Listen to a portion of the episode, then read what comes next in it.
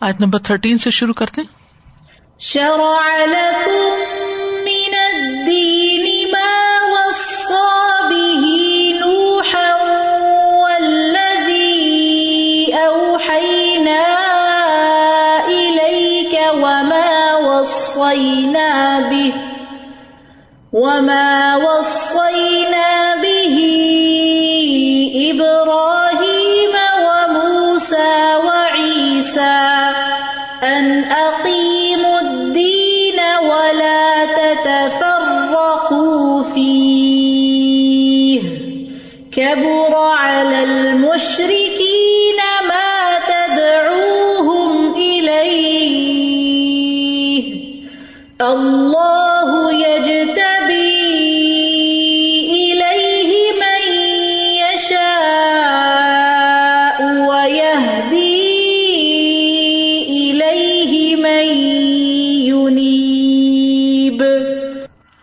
اس نے تمہارے لیے دین کا وہی طریقہ مقرر کیا ہے جس کا تاکیدی حکم اس نے نو علیہ السلام کو دیا تھا اور جس کی وہی ہم نے آپ کی طرف کی اور جس کا تاکیدی حکم ہم نے ابراہیم اور موسا اور عیسیٰ کو دیا تھا علیہ السلام۔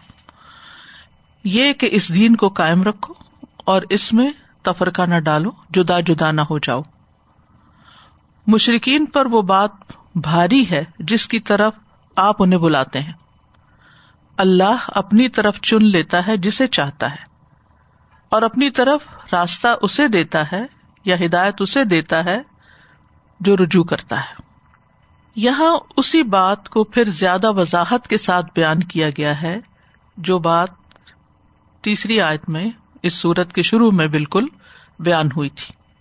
وہ آیت تھی کدا علی کا یو ہی الئی کا و الدین امن قبل کا کہ اسی طرح وہی کرتا ہے آپ کی طرف اور ان لوگوں کی طرف جو آپ سے پہلے تھے۔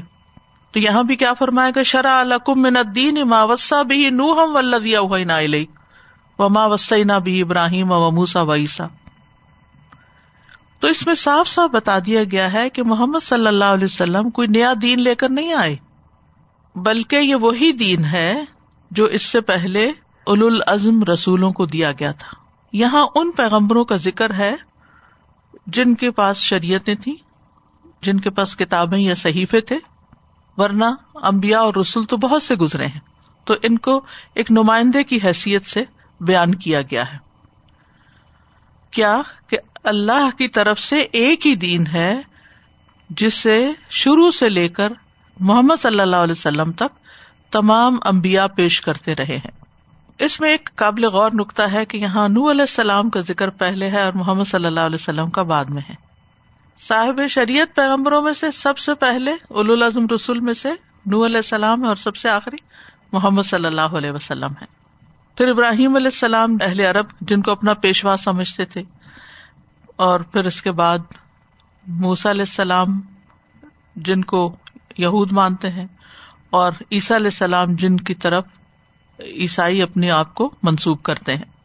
تو ان پیغمبروں کو بھی اور ان کے علاوہ بھی جتنے پیغمبر دنیا میں آئے، سب ایک ہی دین لے کر آئے ہیں۔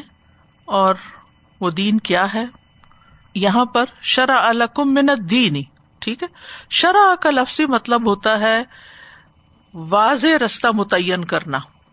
شرح سننا جیسے سنن ہوتی ہے نا یعنی کوئی طریقہ مقرر کرنا، کسی مخفی چیز کو ظاہر کرنا۔ تو شرح الکم کا مطلب ہے بین الکم اس نے مقرر کیا، واضح کر دیا تمہارے لیے۔ منت دینی من یہاں بیانیاں ہے یعنی تمہارے لیے وہ دین مقرر کیا ہے۔ اور دین کا لفظی معنی کیا ہوتا ہے؟ جزا و سزا بھی ہوتا ہے، قانون بھی ہوتا ہے اطاط کرنا بھی ہوتا ہے۔ دین بطور مذہب بھی آتا ہے، لکم دین کم ولی دین۔ اور تمام امبیا کا دین کیا ہے؟ ان دین ان اللہ اسلام تو سب امبیا کا دین دین اسلام ہی رہا ہے۔ سورت اللہ نام میں آپ صلی اللہ علیہ وسلم سے کہا گیا کہ آپ فرمائیے کل اننی ہدانی ربی الا سرات مستقیم دین قیمن ملت ابراہیم حنیفہ، وما کان من المشرقین کہہ دیجیے بے شک مجھے تو میرے رب نے سیدھے رستے کی طرف رہنمائی کر دی ہے جو مضبوط دین ہے۔ ابراہیم علیہ السلام کی ملت جو یکسو تھے اور مشرقین میں سے نہ تھے۔ ٹھیک ہے؟ یعنی یہاں پر وہ دین، وہ شریعت دی گئی ہے جو پہلے امبیا کو بھی دی گئی تھی۔ اور یہاں جو شرح من دین ہی ہے، تو دین کا مطلب یہاں توحید بھی لیا گیا یعنی سب امبیا توحید کی دعوت لے کر آئے۔ ایک ہے اصول اور ایک ہے فرو۔ ایک ہے دین کی اصل یعنی جو ایمانیات سے متعلق ہے، اور ایک ہے شریعت جو احکامات سے متعلق ہے۔ جہاں تک شریعت کا تعلق ہے، تو وہ ہر دور میں اس دور کی ضرورت اور حالات کے مطابق اس میں تبدیلی ہوتی رہی۔ مثلاً، آدم علیہ السلام کی اولاد میں بہن بھائی کا نکاح جائز تھا، کیونکہ ضرورت تھی اس دور کی۔ بعد میں اس کو حرام کر دیا گیا۔ یعقوب علیہ السلام کی زوجیت میں دو حقیقی بہنیں تھیں، بعد کی شریعتوں میں حرام کر دیا گیا۔ یعقوب علیہ السلام کے دور میں تعظیمی سجدہ جائز تھا، جیسے یوسف علیہ السلام کو کیا گیا۔ بعد میں حرام کر دیا گیا۔ سابقہ شریعتوں میں اموال غنیمت سے استفادہ نہیں کیا جا سکتا تھا۔ اس کو اکٹھا کر دیا جاتا، آسمان سے آگ آتی، اس کو کہا جاتی۔ سابقہ شریعتوں میں نمازوں کی تعداد، ادائیگی کا طریقہ، زکوٰۃ کی شرح، روزوں کی تعداد، ان میں اختلاف پایا جاتا ہے۔ لیکن فائنل ورژن کیا ہے؟ جو محمد صلی اللہ علیہ وسلم کو دیا گیا ہے۔ تو یہاں جو دین کا حصہ ہے، جس کی سارے پیغمبروں کو تلقین کی گئی، وہ توحید سے متعلق ہے۔ تو سب سے پہلے نور علیہ السلام کا ذکر ہے۔ نور علیہ السلام پہلے رسول ہیں، صاحب شریعت ہیں۔ حضرت انس کہتے ہیں کہ نبی صلی اللہ علیہ وسلم نے فرمایا نور علیہ السلام پہلے نبی ہیں جن کو بھیجا گیا۔ اور پھر تمام امبیا جو ہیں، ان سب کو ایک ہی پیغام کے ساتھ بھیجا گیا۔ وما ارسل من قبل کمر رسول اللہ نوح ان لا الہ اللہ انف ابدون اور تم سے پہلے ہم نے جو بھی رسول بھیجا، اس کی طرف یہی وہی کرتے رہے کہ میرے سوا کوئی الہ نہیں، لہٰذا صرف میری ہی عبادت کرو۔ تو تمام امبیا عقیدے کے اعتبار سے ایک ہی ہیں۔ شریعتیں مختلف ہیں، لیکن اخلاق حسنا کی تعلیم ایک ہی طرح سے۔ یعنی اگر آپ یوں سمجھے کہ ایمانیات میں ان کے درمیان یکسانیت پائی جاتی ہے اور اخلاقیات میں۔ لیکن عبادات کے معاملے میں یا معاملات کے معاملے میں وقت کی ضرورت کے مطابق کچھ نہ کچھ اختلاف پایا جاتا ہے۔ دین کے جو بنیادی اصول ہیں، وہ ہر نبی کو ایک ہی جیسے دیے گئے ہیں۔ عقائد کے معاملے میں تمام امبیا متحد تھے۔ صحیح مسلم کی حدیث ہے المبیا اخوت من اللہ تن و امہات شتا و دین واحد۔ فلئی سا بین نبی نبی صلی اللہ علیہ وسلم نے فرمایا، تمام امبیا باپ شریک بھائی ہیں۔ سب کا باپ ایک ہے یعنی اصول ایک ہے ان کی مائیں مختلف ہیں اور ان کا دین ایک ہی ہے۔ اور ہمارے درمیان کوئی اور نبی نہیں ہے یعنی نبوت نبوت سے جڑی ہوئی ہے۔ یعنی کوئی اور ایسا نہیں آیا کہ جو الگ چیز لے کر آیا ہو۔ سب ایک ہی پیغام لے کر آئے اور ایک ہی تعلیم دے رہے ہیں۔ ہر نبی کو نماز اور زکوٰۃ اور اللہ کی اطاعت کا حکم دیا گیا۔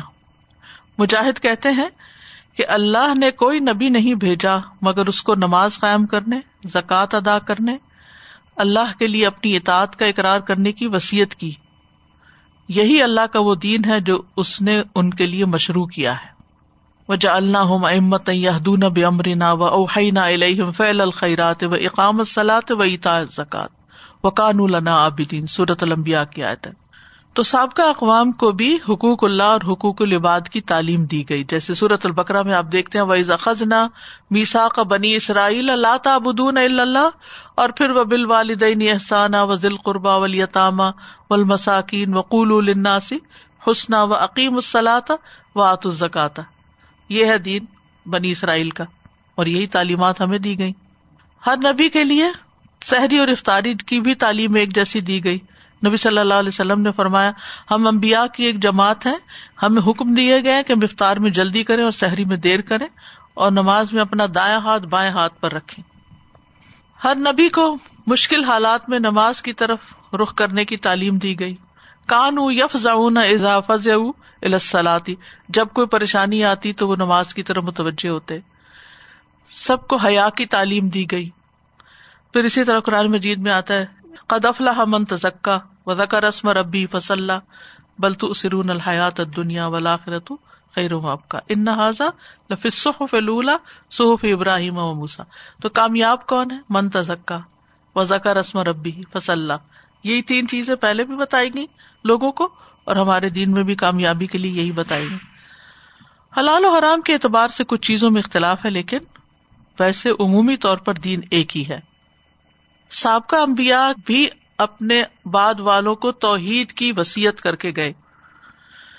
سورت البکرا میں آتا ہے وسا بحا ابراہیم بنی ہی و یعقوب یا بنی، یا ان اللہ لکم الدین، فلا تم تن اللہ وان تم مسلم اور ابراہیم نے بھی اپنے بیٹوں کو اسی بات کی وسیعت کی تھی اور یعقوب نے بھی علیہ السلام۔ انہوں نے اپنے بیٹوں سے کہا، اے میرے بیٹو، اللہ نے تمہارے لیے یہی دین پسند کیا، لہٰذا تم مرتے دم تک مسلمان رہنا۔ یعنی توحید پر قائم رہنا۔ نور علیہ السلام بھی مرنے سے پہلے، وفات سے پہلے توحید کی تلقین کر کے گئے۔ ان کی جب وفات کا وقت آیا تو انہوں نے اپنے بیٹے سے فرمایا، میں تمہیں ایک وسیعت کر رہا ہوں، جس میں میں تمہیں دو باتوں کا حکم دیتا ہوں اور دو باتوں سے روکتا ہوں۔ میں تمہیں اس بات کا حکم دیتا ہوں کہ لا الہ الا اللہ کا اقرار کرتے رہنا۔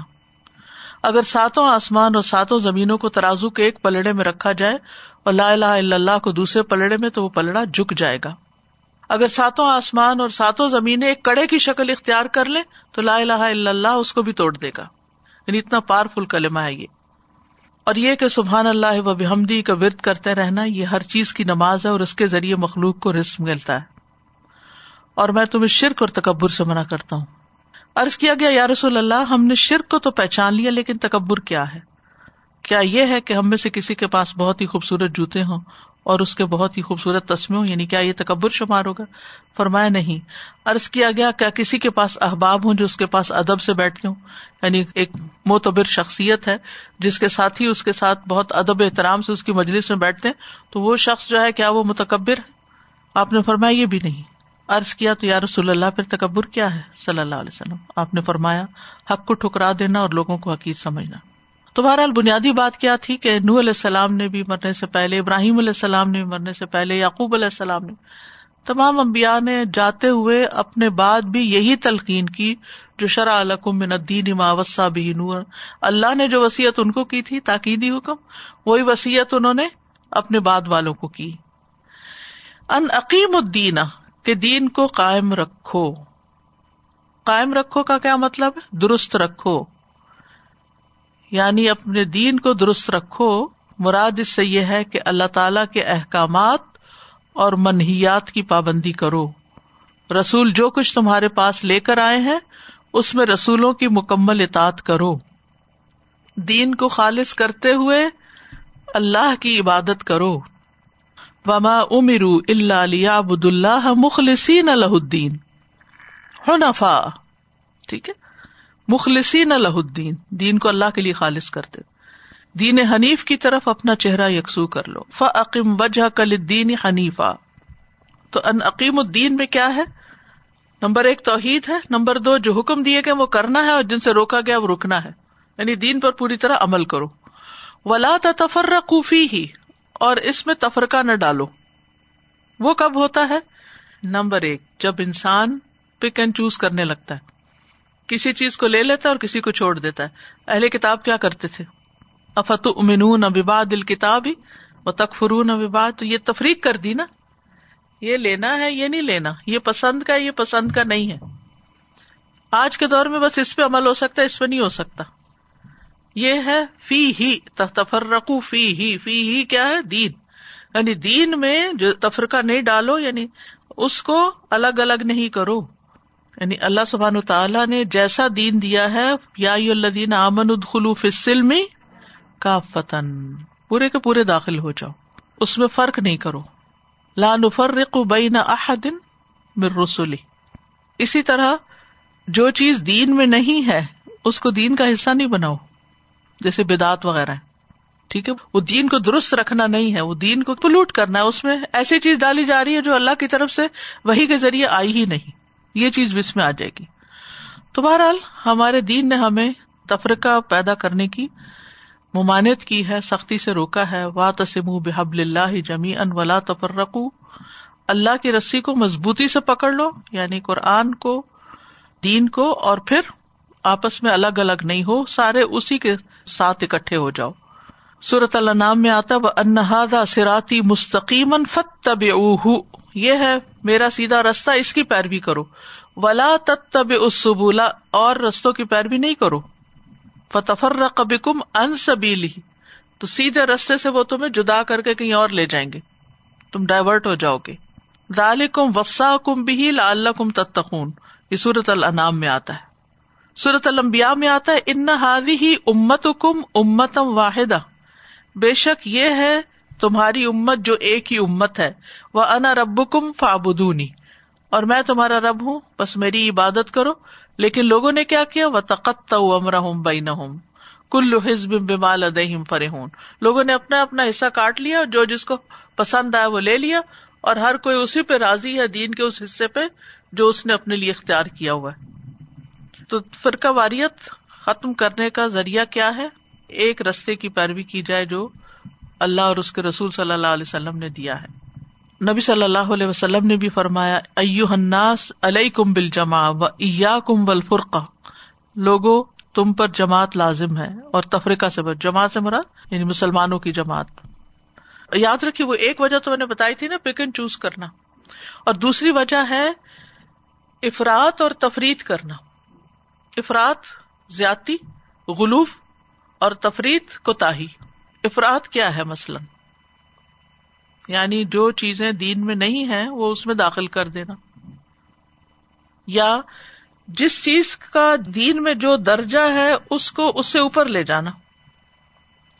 مثلاً اللہ سبحان تعالیٰ نے فرمایا ہے وابد اللہ ولا تشری کو بھی شیا و بل والدینی احسانہ ٹھیک ہے۔ پہلا حق کس کا بتایا گیا؟ اللہ کا۔ دوسرا کس کا بتایا گیا؟ والدین کا۔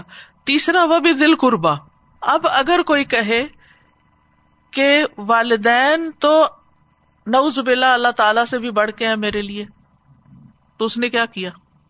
کچھ لوگ یہ کرتے بھی ہیں، کہتے نہیں لیکن کرتے ہیں اس طرح کہ اب یہ میرے والدین کا حکم ہے نا، کیسے ٹال دوں؟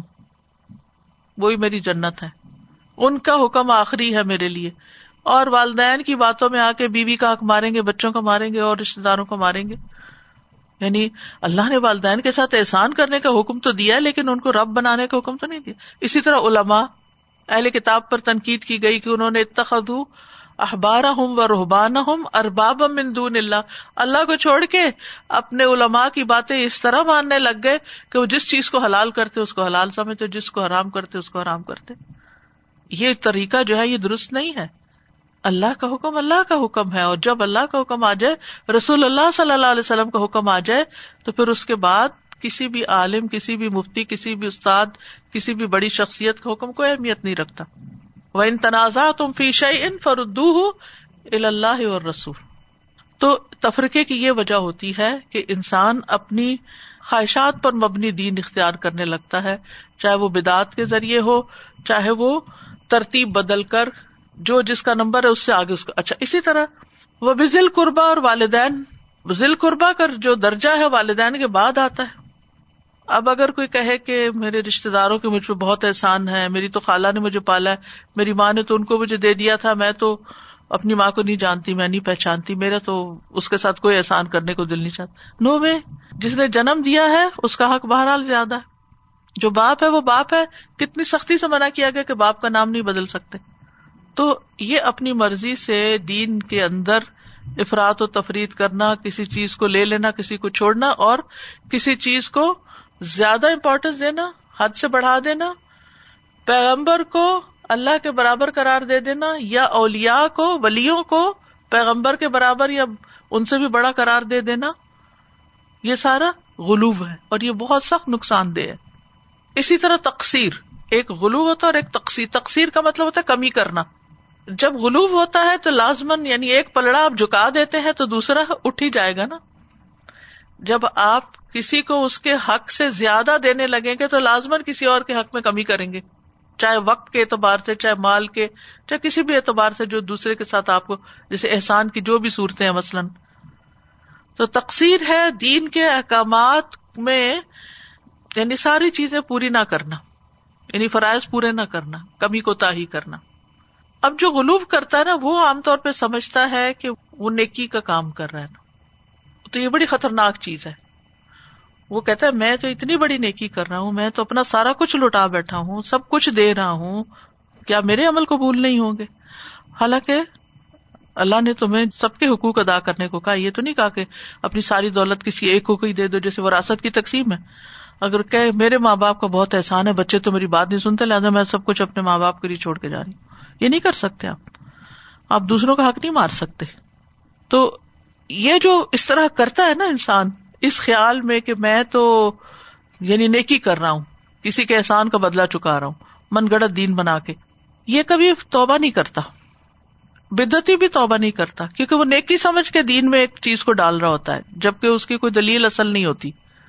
لیکن جو تقسیر کرتا ہے نا، جیسے اگر کسی نے نماز چھوڑ دی یا کسی سے کوئی اور دین میں کمی کو تاہی ہوگی، تو اس کے اندر کیا ہوتا ہے؟ ایک ندامت ہوتی ہے، ایک شرمندگی ہوتی ہے، ایک احساس ہوتا ہے۔ وہ کہتا رہتا ہے، میں گناگار ہوں، مجھے ٹھیک کر لینا چاہیے۔ تو اس کی اصلاح کی بھی گنجائش ہوتی ہے۔ تو ان عقیم الدین کا مطلب کیا؟ دین کو قائم کرو، کیا کرو؟ سیدھا رکھو۔ یعنی جیسا ہے، ویسا ہی رہنے دو۔ اپنی مرضی سے ترتیب نہیں بدلو۔ اپنی خواہشات پر اپنی چیزیں اس کے اندر مت ڈالو۔ اس کو وزنی مت کرو، اس کو نیچرل رہنے دو۔ کبر المشرقین ماتدو ہوں ملئی مشرقین پر بڑا بھاری ہے۔ جس چیز کی تم انہیں دعوت دیتے ہو، کس چیز کی دعوت دیتے تھے نبی صلی اللہ علیہ وسلم؟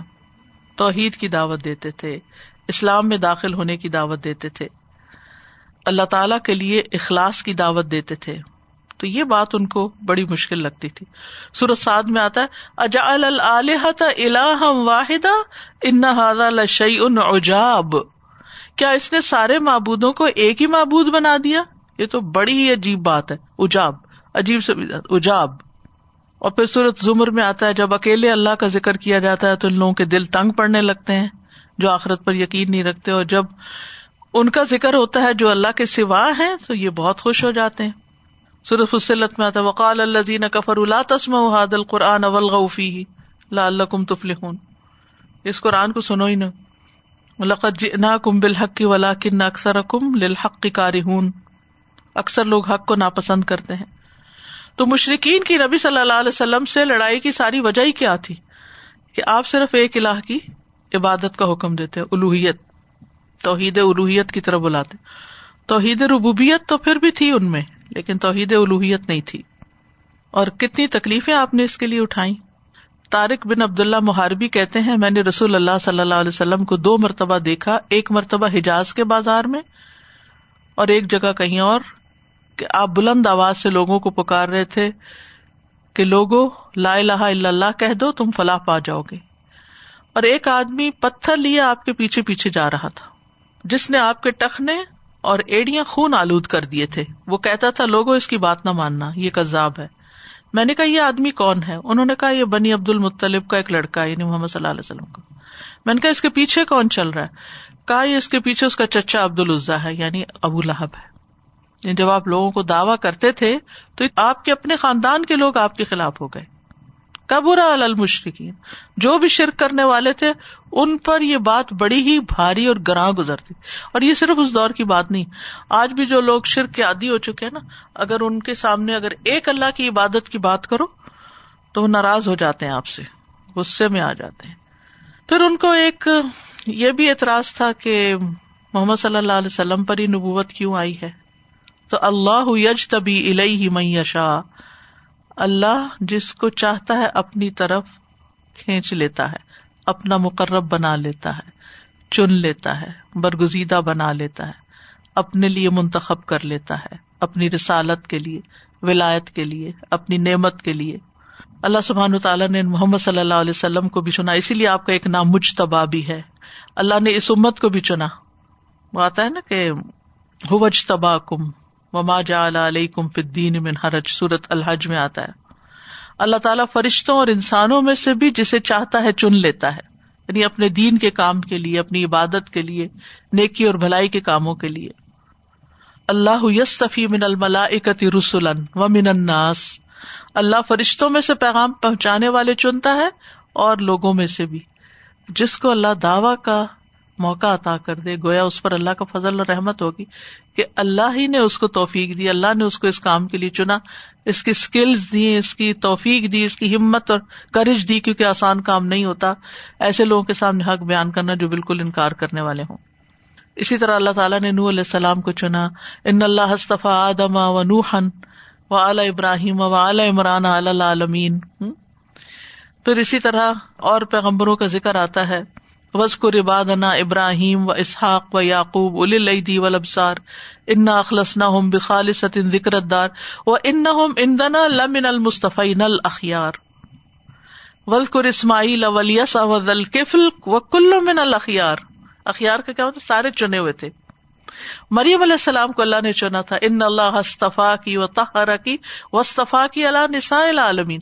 سارے جہان کی عورتوں پر اللہ نے ان کو چن لیا۔ اللہ تعالیٰ نے نبی صلی اللہ علیہ وسلم کو چنا اور آپ کے صحابہ کو چنا۔ ابن مسعود کہتے ہیں کہ اللہ تعالیٰ نے بندوں کے دلوں پر نظر فرمائی تو قلب محمد صلی اللہ علیہ وسلم کو بندوں کے دلوں میں سب سے بہتر پایا۔ اس لیے اللہ نے ان کو اپنے لیے منتخب فرما لیا اور انہیں پیغمبری کا شرف عطا کر کے مبوس فرمایا۔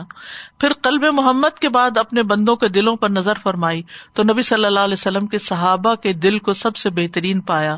چنانچہ اللہ نے انہیں اپنے نبی کے وزیر بنا دیا، جو ان کے دین کی بقا کے لیے قتال کرتے ہیں۔ اس لیے مسلمان جس چیز کو اچھا سمجھے وہ اللہ کے نزدیک بھی اچھی ہے، اور جو چیز مسلمانوں کی نگاہ میں بری ہو، وہ اللہ کے نزدیک بھی بری ہے۔ تو اس کے لیے چنے جانے کے لیے اگر کوئی چاہتا ہے اللہ اس کو اپنے کام کے لیے چن لے، تو اپنے دل کی طرف توجہ کرے کہ جس کا دل اچھا ہوگا، جس دل میں بندوں کی خیر خواہی ہوگی، جس دل میں بندوں کی خدمت کا جذبہ ہوگا، اللہ پھر اس کو اس کام کے لیے چن لے گا۔ جو لوگ خود غرض ہوں، لالچی ہوں، صرف اپنی ذات اور اپنے فائدے اور اپنے مطلب کو جانتے ہوں پھر وہ دوسروں کے کام کے نہیں ہوتے، کر بھی نہیں سکتے۔ اگر ان کو ذمہ داری دے بھی دی جائے نا، تو وہ اس کے اہل ہی نہیں ہوتے۔ پھر اسی طرح دوسری چیز علم ہے۔ فرمایا والا قدخ ترنا ہم اللہ علم عالمین اور بلا شبہ یقیناً ہم نے انہیں علم کی بنا پر جہان والوں میں سے چن لیا تھا۔ تو اگر آپ چاہتے ہیں کہ اللہ کے دین کی خدمت کریں، تو کیا کریں پھر؟ علم حاصل کریں۔ اور علم میں پختگی پیدا کریں۔ دیکھیں، علم صرف کسی کورس کے کر لینے کا نام نہیں ہوتا۔ آپ ایک ایک آیت پر رک کے دیکھا کرے اس میں سے مجھے کیا سمجھ آیا؟ اس میں میرے لیے کیا پیغام ہے؟ اس میں میرے لیے عمل کی کیا بات ہے؟ تالوت کو اللہ نے کس بنا پہ چنا تھا؟ علم اور جسم کی بنا پر۔ تو تیسری چیز کیا ہوئی؟ جسد خاکی جو ہے، اس میں جاں پیدا کر۔ یعنی پھر ہمت کرو، اپنے اوپر کوئی بوجھ اٹھاؤ۔ یعنی ہر وقت ہائے ہائے نہیں کرو، کیونکہ ہوتا یہ ہے کہ جو شخص اپنے آپ کو بھی نہ سنبھال سکے، وہ دوسروں کو کیا سنبھال سکے گا؟ اور بہت بڑا دل کرنے کی بھی ضرورت ہوتی ہے، کیونکہ جب انسان دعوی کا کام کرتا ہے، دین کا کام کرتا ہے، لوگوں کے ساتھ انٹریکٹ کرتا ہے، تو ان کی سو باتیں سنتا ہے۔ لیکن اگر انسان دروازہ بند کر کے اپنے گھر میں امن سے ہے، تو چین سے ہے۔ لیکن بہت سی ناگوار باتیں، بہت سی ناپسندیدہ چیزیں بہت سے اعتراضات، بہت سی تنقیدیں، بہت سے الزامات، بہت سی چیزیں ہوتی ہیں۔ تو ان سب کو بس پیتا جائے انسان کہ جیسے نتنگ اللہ ہی دفاع کرنے کے لیے کافی۔ حسبی و کفا۔ پھر اسی طرح اپنے خیالات کو، اپنے دل کو، اپنے اعمال کا تزکیہ کریں۔ کیونکہ اللہ پاک چیز کو چنتا ہے۔ ابن کئیم کہتے ہیں، اللہ سبحان و تعالی مخلوقات کی ہر اقسام میں اس قسم کو منتخب کرتا ہے جو زیادہ پاکیزہ ہوتی ہے اور اللہ اس کو اپنی ذات کے لیے خاص کر لیتا ہے اور دوسروں کی بجائے اس سے راضی ہو جاتا ہے۔ بے شک اللہ تعالی پاکیزہ ہے اور صرف پاکیزہ چیز ہی کو پسند کرتا ہے۔ اور صرف پاکیزہ عمل، پاکیزہ کلام، پاکیزہ صدقے کو ہی قبول کرتا ہے۔ بس ہر چیز میں سے جو پاکیزہ ہوتا ہے، وہی اللہ کا پسندیدہ ہوتا ہے۔ یہ باتیں میں اس لیے کر رہی ہوں، اگرچہ تھوڑی طوالت ہو رہی ہے، کیونکہ ہم میں سے ہر ایک کا شوق ہوتا ہے نا کہ اللہ تعالیٰ ہمیں بھی سعادت عطا کرے، ہمیں اپنے دین کے کام کے لیے۔ چن جب دین پڑھتے ہیں تو پھر شوق آتا ہے۔ تو پھر کون کون سی چیزیں جو ہیں، ان کا خیال بھی رکھنا ہوگا۔ ایک اور چیز، جو اللہ کی طرف بڑھتا ہے، جو شوق رکھتا ہے، اللہ اس کی طرف آتا ہے۔ جو ایک قدم چلتا ہے تو اللہ تعالیٰ اس کی طرف دس قدم آتا ہے۔ مسند احمد کی روایت ہے، اللہ تعالیٰ فرماتا ہے، اے ابن آدم، تو میری طرف کھڑا ہو، میں تیری طرف چل کر آؤں گا۔ ابھی تو صرف کھڑا ہی ہوا ہے، یہ اٹھ گیا کہ بس ٹھیک ہے، میں نے نیت کر لی، ارادہ کر لیا۔ تو اللہ تعالیٰ کی مدد آئے گی تمہاری طرف۔ اور تو چل کے آ میری طرف، تو میں تیری طرف دوڑ کے آؤں گا۔ اور کیا چاہیے؟ بخاری کی حدیث میں میں اپنے بندے کے گمان کے ساتھ ہوتا ہوں۔ حدیث قدسی ہے۔ جو وہ میرے ساتھ گمان رکھتا ہے، جب وہ مجھے یاد کرتا ہے، میں اس کے ساتھ ہوتا ہوں۔ اگر وہ مجھے اپنے دل میں یاد کرے تو میں بھی اسے اپنے دل میں یاد کرتا ہوں۔ اگر مجھے بھری محفل میں یاد کرے تو میں اس سے بہتر محفل میں اس کا ذکر کرتا ہوں۔ اگر وہ میری طرف ایک بالشتا ہے تو میں ایک گز اس کے نزدیک ہوتا ہوں۔ اور اگر وہ مجھ سے ایک گز قریب ہو تو میں اس سے دو گز قریب ہوتا ہوں۔ اگر وہ میری طرف چلتا ہوا ہے تو میں دوڑتا ہوا اس کے پاس آتا ہوں۔ یعنی آپ کی کوششیں چھوٹی ہوتی ہیں لیکن اللہ کی مدد زیادہ آتی ہے۔ اور جو اللہ کے پھر چنے ہوئے بندے ہوتے ہیں، ان پر اللہ کی طرف سے سلامتی ہوتی ہے، سکینت ہوتی ہے، اللہ کا سلام آتا ہے ان کو۔ کل الحمد للہ و سلام عباد اللہ خیر نما یشرکون۔ کہہ دیجیے سب تعریف اللہ کے لیے اور سلام ہے اس کے ان بندوں پر جنہیں اس نے چن لیا۔ کیا اللہ بہتر ہے یا وہ جنہیں یہ شریک ٹہراتے ہیں؟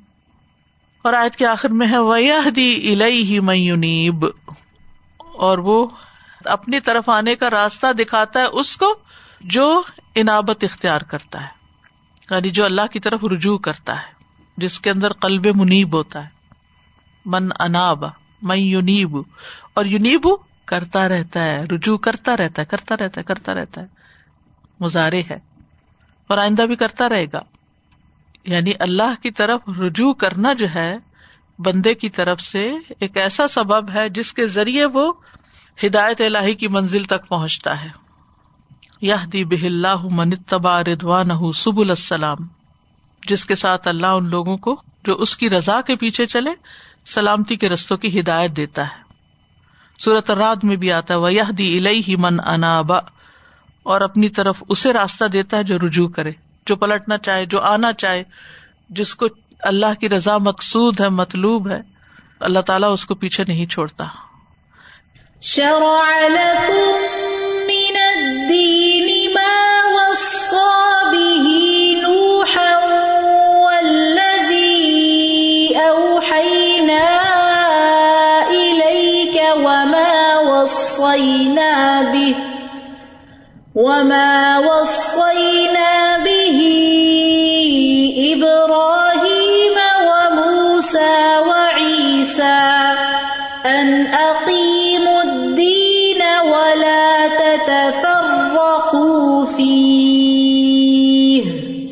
كبر على المشركين ما تدعوهم إليه. الله